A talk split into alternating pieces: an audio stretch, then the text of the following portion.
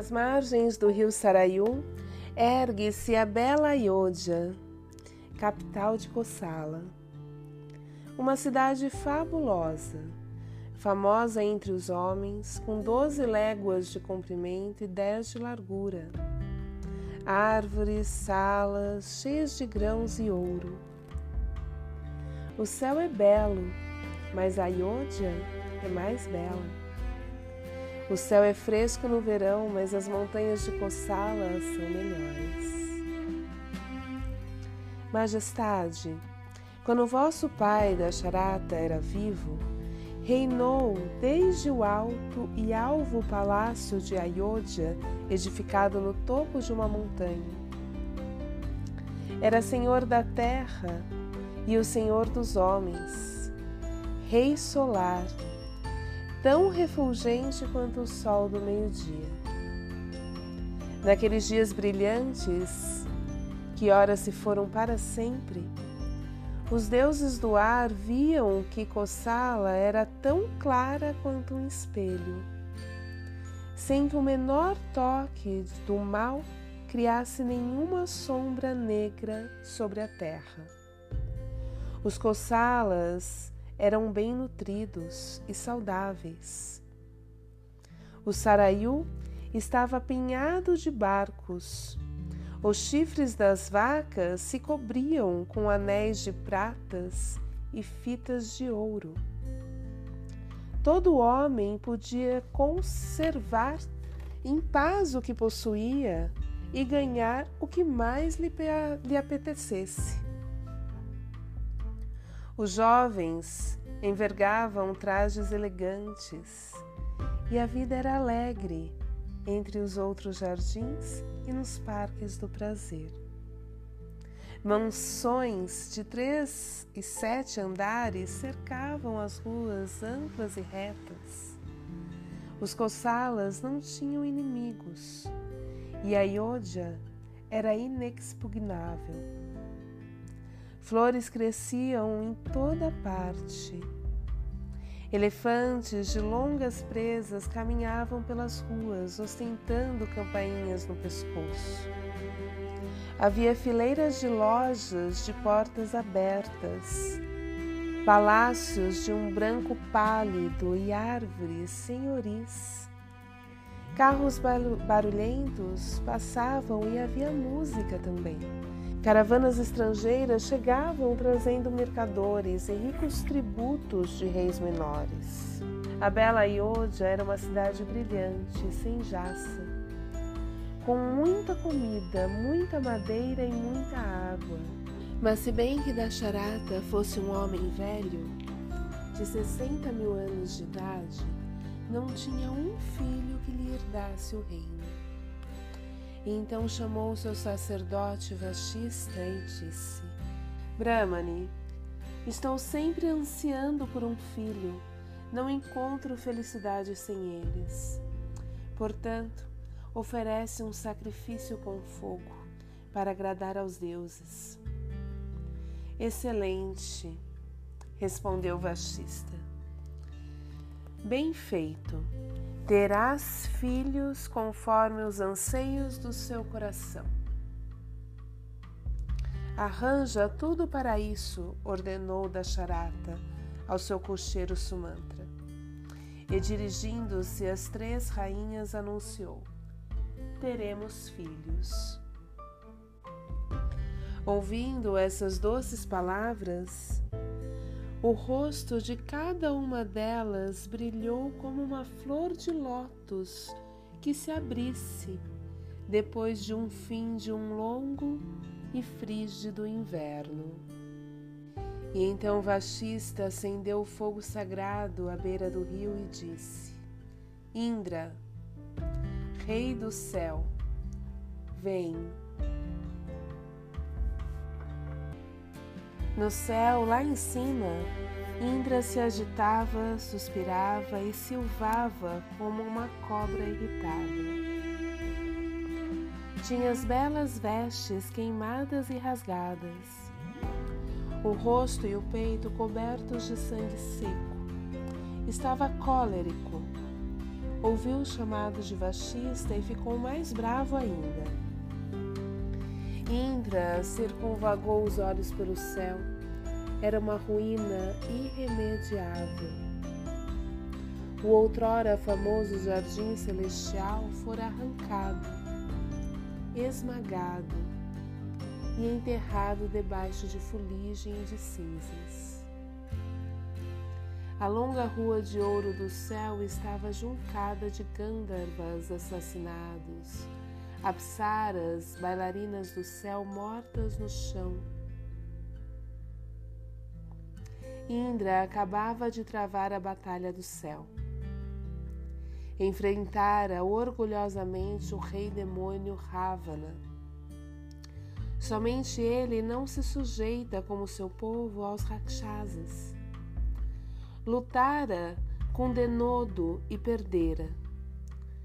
Fora capturado e solto e agora estava de novo no céu. Os olhos de Indra encheram-se de lágrimas. Rilhou os dentes e apertou os punhos.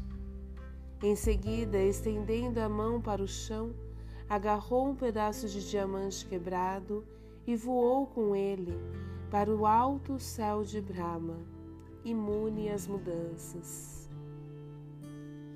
Numa sala, ao termo de um comprido corredor e depois de uma porta colocada três passos além do fim do universo, Brahma estava sentado num trono em forma de lótus, feito de sândalo. O culpado sois vós. A culpa é vossa, toda a culpa Ai de mim, disse Brahma. O prejuízo é todo meu por haver-vos criado. Ravana, o rei Rakshasa de dez cabeças, trucidou injustificadamente o meu povo, exclamou Indra. Seu filho capturou-me lutando invisivelmente e logo depois me libertou por uma razão qualquer. Fui eu que arranjei isso, disse Brahma. Indra franziu um senho. E arranjaste também que ninguém no céu pudesse matar Ravana? Vos o mandaste contra nós? Ele pediu a vós e concordastes? Veste os que fizestes, velho. As últimas palavras não puderam sair da garganta de Indra. Nenhuma palavra que lhe acudia à mente era suficiente forte para descrever-lhe os sentimentos, de modo que não pôde falar. Velho louco, pensou. Por quê? Por quê? Dize-me, por que concedeis privilégios a demônios? Ó oh, Indra, foi apenas um impulso ardiloso. Desta vez criastes um monstro invulnerável. Ravana é a vergonha de toda a criação, uma desgraça para os mundos. Como poderemos resistir-lhe quando nem os deuses conseguem matá-lo? Teremos de viver sobre o mal agora? Onde estão os outros deuses? perguntou Brahma, embora, embora ele já o soubesse. Agni, o deus do fogo, aquece os fogões da cozinha de Ravana. As chuvas lavam-lhe as roupas, e Vaio, o vento, varre o pátio de Lanka. Varuna, o senhor das águas, fornece os vinhos para a corte de Ravana. O sol alumia as salas de Ravana e a lua os seus jardins. Tão grande é a força do medo. Ó oh, Indra, olhai de novo. E então Indra olhou para a terra e para a Lanka mais uma vez. Ora essa!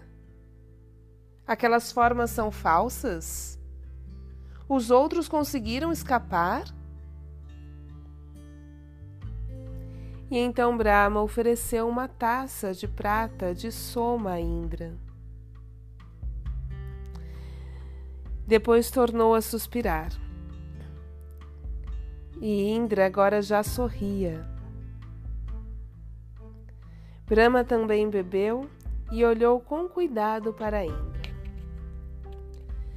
Deus da chuva, disse Brahma, deixai passar esse sofrimento. Onde está Vishvakarma, o arquiteto do céu? Está sempre por aí, sozinho, retrucou Indra. Fazei-o voltar ao trabalho. Mandai-o reconstruir o céu. Indra, então, aflito, apertou os próprios braços. E além de tudo mais, Ravana se regala pessoalmente com a comida que os homens nos sacrificam e se aquece da nossa fumaça. Destruídos estão os jardins do céu, que outrora tornavam felizes os meus olhos e faziam meu coração cantar. Agora não se ouve canção alguma, e tenho medo até de assistir ao sacrifício de Dasharata, o rei de Ayodhya. Lembrai-vos de como falar a velha língua comigo. Ravana é descuidado. Faz muito tempo que é descuidado. Cessai o vosso sofrer e erguei a cabeça. Dasharata realizará o desejo dele. Terá quatro filhos. Aceitai as oferendas do rei de Kosala e ninguém vos deterá. Afastai-vos da vista de Ravana e pacientai. Se não lutares com ele outra vez, como podereis ser derrotado? Pensais antes e não depois de agir. Como a pobre terra, meus próprios céus revelaram-se agora imperfeitos e fugazes, prontos para morrer golpeados por um demônio diabólico, disse Indra, refeito agora do cansaço. Tende cuidado com o meu mundo. Sou o Senhor dos deuses. Não sou fraco como um simples homem, sou Indra dos cem sacrifícios destruidor das cidades. Indra, das mãos de trovão, Senhor do paraíso, Senhor dos relâmpagos. E uma besta demoníaca venceu a mim. Envergonhai-vos, Indra, calai-vos. Brana tornou a encher a taça de soma. Que posso fazer? Nunca me é dado mentir e não conheço todas as respostas. Quem as conhece então? Perguntai a Narayana, disse Brahma. Só Narayana as conhece, talvez nem ele. Mas quanto a mim, onde posso encontrar o fim, o começo e o meio de tudo isso? Perguntai a Narayana, por que Ravana foi descuidado? Depois obedece os mantras de Vashista. Narayana Senhor Vishnu, alma do universo, o Senhor dos corações, inclino-me diante de vós. Ainda tenho fé na boa lei do Dharma. Indra ergueu os olhos acima do vasto peito escuro de Narayana cruzado por um colar de safiras, e fixou-os nos alegres olhos pretos e grandes de Deus, amplos como pétalas de lótus. Narayana sorriu para Indra. Sim, foi uma boa luta, disse ele. Não temais, Senhor dos deuses. Como derrubaremos Ravana? perguntou Indra. Por causa do privilégio concedido por Brahma, o rei demônio está forte e por nenhuma outra causa própria. Ajudai-mo. Vós sois meu único refúgio. Não há outro para mim. Juntarei de novo minhas tempestades e atacarei Lanka. Dai-me permissão para combater Ravana mais uma vez. Nunca, disse Narayana. Não compreendeis que as palavras de Brahma são sempre verdadeiras? Não falsifiqueis as três esferas da vida. Em primeiro lugar, eu não vos teria deixado lutar, embora tenhais acertado em resistir e Ravana estivesse errado. Ravana pediu a Brahma: Deixai que eu seja mortal por todas as criaturas do céu e dos infernos. E Brahma lhe prometeu: Assim seja. Este privilégio é inquebrantável. Mas eu causarei a morte de Ravana. Essa é a verdade. Pede-me apenas. Senhor, a vida na terra se parece de novo com um inferno. Precisamos de vós outra vez. Olhai para nós, contemplai-nos e abençoai-nos. Pelo bem de todos os mundos, Senhor Narayana, aceitai nascer como homem já o aceitei. Ondas de felicidade inundaram Indra. Narayana, azul escuro, vestido de amarelo, fazei-vos quatro.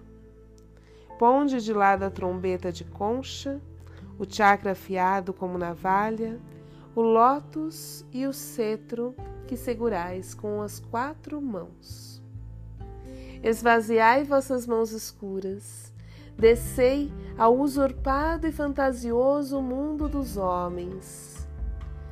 Tornai-vos os quatro filhos de Dasharata, nascido do sangue e da semente. Levai convosco a vossa deusa Lakshmi e deixai que ela seja a vossa esposa mortal. Nós desceremos, prometeu Narayana. Enquanto isso, em Ayodhya, a manteiga derretida do colherão de Vashista caiu no meio das chamas. E Vashista cantou: Indra, cede minha ponte de cima para baixo. Cumpre minhas ordens, obedecei-me. As línguas do fogo dançaram, e Indra veio invisível do céu novamente livre e deleitando-se com a fumaça. Vaishista cantou: Narayana, rogamos a vossa proteção. Deixai o vosso lar por um momento e aproximai-vos. Vinde a nós. Vaishista tirou flores no fogo e recuou, célere, para ficar ao lado do rei da charata. Eles ouviram um ruído alto e retumbante, um violento clangor de metal, mas não viram nada. Que foi isso? perguntou o velho rei. Hum, o disco afiado caiu. Ouviram um estrondo, como de uma árvore que tombasse, e Vachista acrescentou: A imensa maçã caiu. Ouviu-se um som oco e ressonante. A concha caiu. E então eles captaram o súbito perfume de lótus. Em seguida, um homem preto e gigantesco ergueu-se das chamas numa torrente de fumaça, num ardente chuveiro de faíscas. Saiu do fogo, severizou o rosto dardejou um olhar ameaçador ao rei, mas Dasharata enfrentou-o sem se mexer. O gigante vestia roupas rubras, tinha o corpo todo coberto de pelos escuros de leão, o cinto feito de uma corda de arco, as palmas das mãos marcadas como sinais de relâmpagos e as solas dos pés com rodas. Estadeava uma barca intensa, lustrosa e longos cabelos pretos na cabeça. Os olhos amarelos eram os de um tigre e ele estendia uma tigela fumegante de ouro, como o sol, com uma tampa de prata. Da charata tomou a tigela nas mãos e o gigante negro lhe disse: Alimentai com isso suas esposas, pois assim terá filhos. O fogo crepitou e o homem preto sumiu. Os príncipes de Ayodhya cresceram e se tornaram adolescentes. Um dia, o rei da Charata recebeu a visita de um sábio, Vishvamitra. Majestade, estamos vivendo na segunda idade do mundo e a quarta parte da virtude morreu entre os homens, replicou Vishvamitra. Estes são dias desbotados e o Dharma declina. Na primeira idade, a comida vinha pelo simples fato de alguém desejá-la e nascia da terra, sem que ninguém a plantasse. Ninguém chorava, nem era cruel, nem feria quem quer que fosse. E não havia então muitos deuses diferentes entre os homens apenas um. Essa idade começou com a primeira matança e o sacrifício de um animal inocente para algum deus inferior. Os homens começaram a fazer coisas para ganhar objetos e recompensas. Já não davam mais presentes de graça pelo simples prazer de dar. Esta é uma época de mudança de cena e de maquinação. Os homens já não vivem por tanto tempo. Existem em toda parte à nossa volta argumentos, objeções, emboscadas, astúcia trapaceira, malícia, fraude, impostura, mentira e muitos ardis. Rei, Contra os Rakshasas de Ravana não há ajuda na floresta e não há ajuda dos deuses. Tenho pena dos que virão depois de nós, disse Dasharata. Quem é Ravana? É o rei de Lanka, explicou Vishvamitra. Um grão de areia no olho do mundo para fazê-lo chorar. Ravana venceu o céu e o inferno os seus rakshasas brutais têm fome de mim. Voam depressa e mudam de forma à vontade. Adoram devorar eremitas. Nutrem-se de homens indefesos e consomem criaturas com a própria morte. E então, a pedido de Vishvamitra, Dasharata permitiu que os seus filhos Rama e Lakshmana fossem até a floresta combater os demônios de Ravana. O velho rei segurou os dois filhos, abraçou-os e cheirou-lhes o cabelo na coroa da cabeça de cada um. Eram ainda crianças, de rosto redondo e tão jovens. Mas Rama e Lakshmana apanharam peritamente seus arcos e aljavas, e ajustaram suas espadas e luvas de arqueiro como homens. O rei então sorriu e já não sentiu mais tristeza pela partida dos filhos. Vishvamitra levou os dois meninos para fora da cidade. Logo ao pé dos muros brancos da bela Ayodhya, detiveram-se à margem do rio Sarayu. Ali, Vishvamitra sentou-se à beira d'água e disse: Príncipes de Ayodhya, por que Ravana não deu importância aos homens? Tenho coisas para ensinar-vos, tenho lugares onde guiar-vos. Tornai-vos, portanto, meus discípulos. Vishvamitra ensinou-lhes dois mantras, um para lhe dar força e outro para lhe dar mais força. Tornou a encher a taça e fez o mesmo com Lakshmana. Ensinou os dois a escolherem um momento oportuno para falar e a pronunciarem corretamente as palavras. Estes são dois conjuntos de poder, são os filhos de Brahma, explicou Vishvamitra. Dizei-os e ganhareis sabedoria e boa sorte. Mesmo que estejais dormindo ou distraído, nenhum inimigo poderá surpreender-vos. Nem o cansaço, nem a sede, nem a doença, nem a fome chegarão até vós. Encontrareis a resposta a qualquer incerteza, resolvereis qualquer segredo poreis fim a qualquer discussão, chegareis à verdade. Essas são grandes palavras, são do próprio Brahma. À noite, Vishvamitra mostrou as armas celestiais a Rama, começando com a terrível arma de Brahma e seu manejo. Sentaram-se no escuro Irama pronunciou os mantras controladores e, uma a uma, as armas foram aparecendo diante dele. Tocou cada uma e disse: Voltai quando eu me lembrar de vós. Algumas tinham formas celestiais, algumas se diriam carvões, outras eram fumaças e outras ainda pareciam grandes sóis e luas.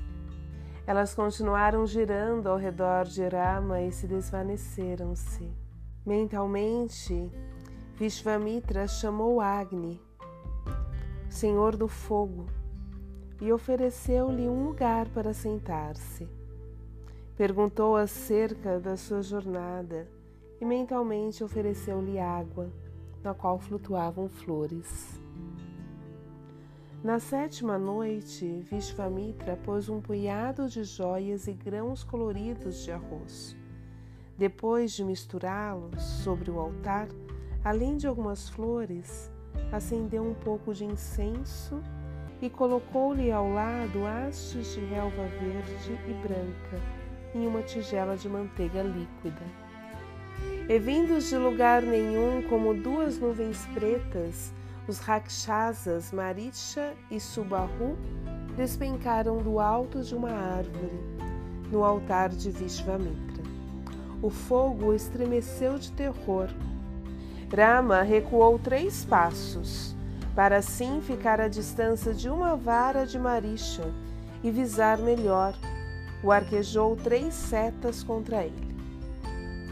Chegando juntas, as três setas atingiram o coração de Marisha, como se fossem um só. A força com que dissiparam carregou-o através do ar por centenas de léguas e mergulhou-o inconsciente no longínquo mar ocidental. Lakshmana matou Subahu com um só golpe, no mais escuro da noite, e o sacrifício terminou. Vishvamitra disse: O mato está livre de demônios. Era esse o meu desejo. Olhou para Rama e disse: Príncipe, eles estavam desprevenidos.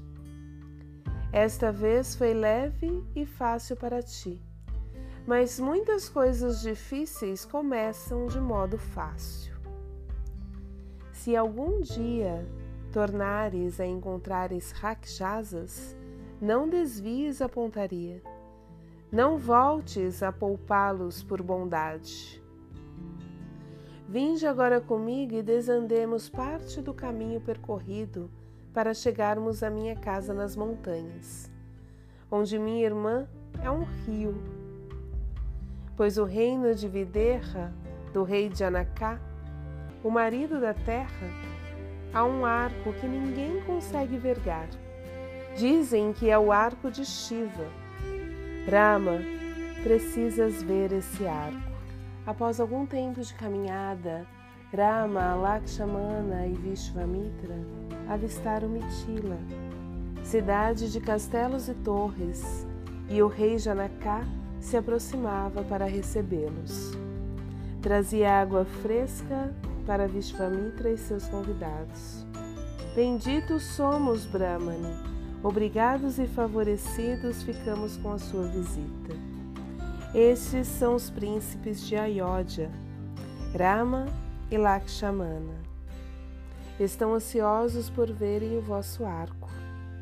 Faz muito tempo que Shiva me deu este arco celeste, disse o rei. Vergar o arco de Shiva é um dote da minha filha Sita, cuja mãe é Prithvi, a deusa da terra. Como pode ser isso, majestade? perguntou Rama. Rama, essa terra, esse reino, todo este vasto mundo debaixo do curvo céu azul pertence à Mãe Terra e a mais ninguém.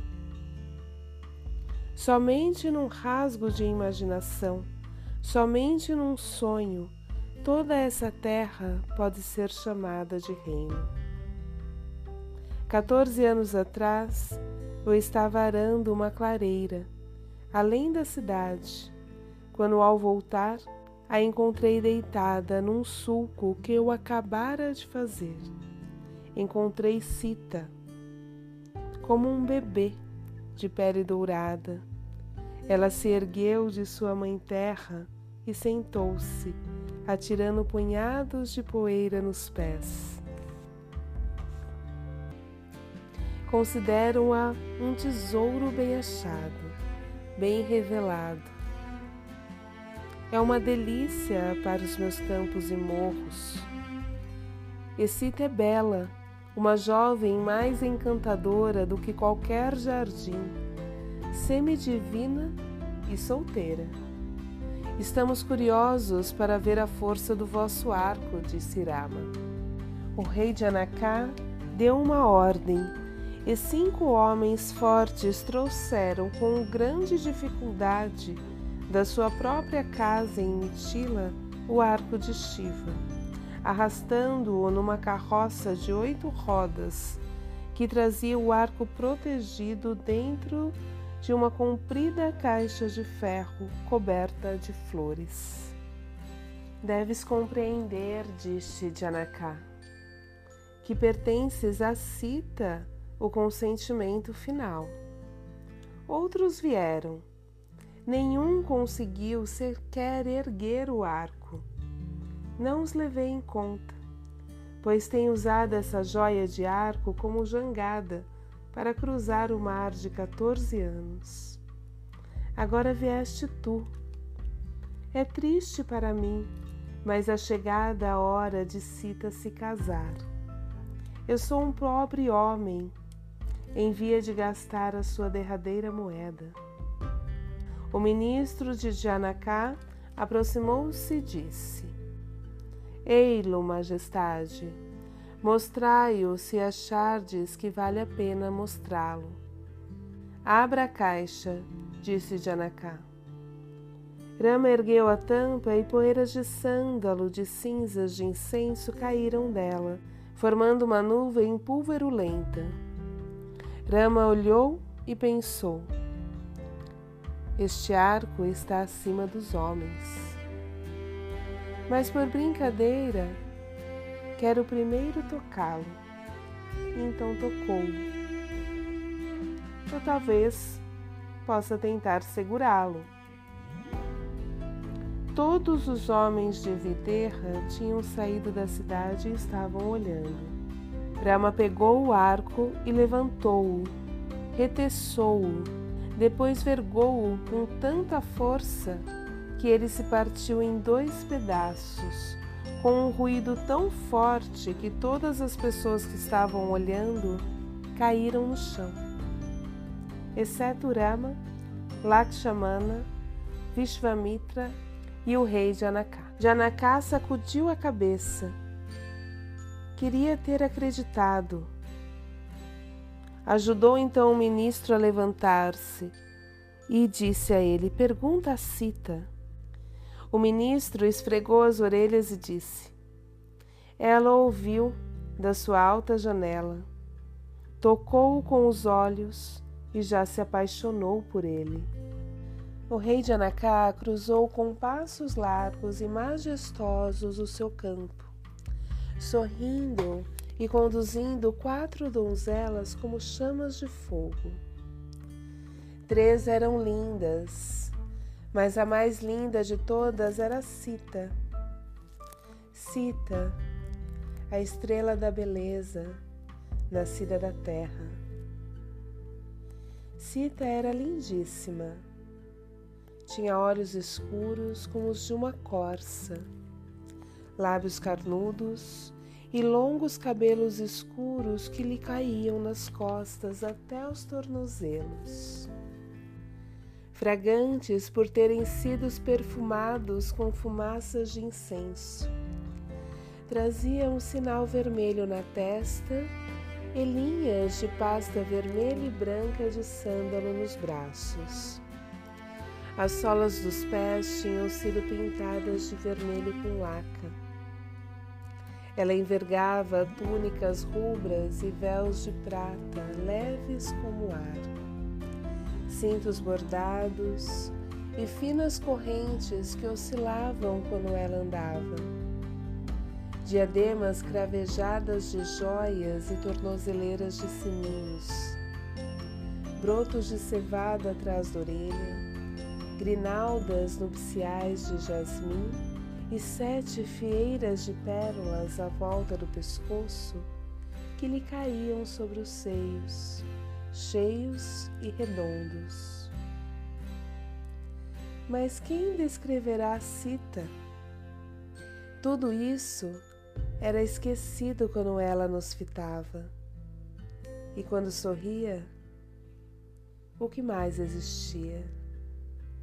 Como presente de casamento, o rei de Anacá prendeu nos cabelos de Sita sobre a testa uma pérola redonda, engastada em folha de ouro. Tendo trazido o fogo do nascimento dela, despejou numa tigela de terra juntamente com o de Rama, e conduziu Rama e Sita até ao altar debaixo de um toldo e deixou-os perto do fogo misturado. Não havia brahmanes pretensiosos em Videha. Fazia muito tempo que Janaka se livrara deles. Primeiro tinham dito que ele os necessitava para fazer oferendas aos pequenos deuses, de, mo de modo que Janaka quebrou todas as estátuas dos deuses menores. Depois, os sacerdotes disseram que o que quer que o homem fizesse por si só, na tentativa de encontrar a verdade, era errado e inútil, e que só eles conheciam todas as respostas. Janacá não discutiu. Lançou-lhes uma vigorosa maldição. A cabeça deles caiu e os seus frágeis ossos foram roubados por ladrões. Assim sendo, o próprio rei de Anacá consorcizou Rama e Sita. Disse ele: Ramachandra, Rama como a lua, toma Sita por tua companheira em todo o viver da tua vida. Olha para ela, nunca se fartes de vê-la, acarinha-a com os olhos do amor Cita, ama-o sempre, caminha com ele como sua esposa e segue-o como sua própria sombra para sempre. Eu vos caso. Janacá juntou uma a outra, a mão de Rama, a mão verde e a mão de ouro de Sita. Derramou água sobre eles e disse: Assim transborda a minha felicidade. Depois Rama homem recém-casado, levou a sua Sita embora. Sita sabia que ela e Rama estavam destinados um ao outro desde o princípio dos tempos passados e assim estariam para todo o futuro. Alegrou-se por tornar a encontrá-lo depois da longa separação. Viu Rama de perto pela primeira vez e pensou: Ele é, por certo, Kama, o Deus do amor. Entretanto, Kama não tem corpo, não pode ser visto, mas Rama pode. No dia seguinte, o Brahmani Vishvamitra foi se despedir do rei de Videha. Prosseguirei montanha acima.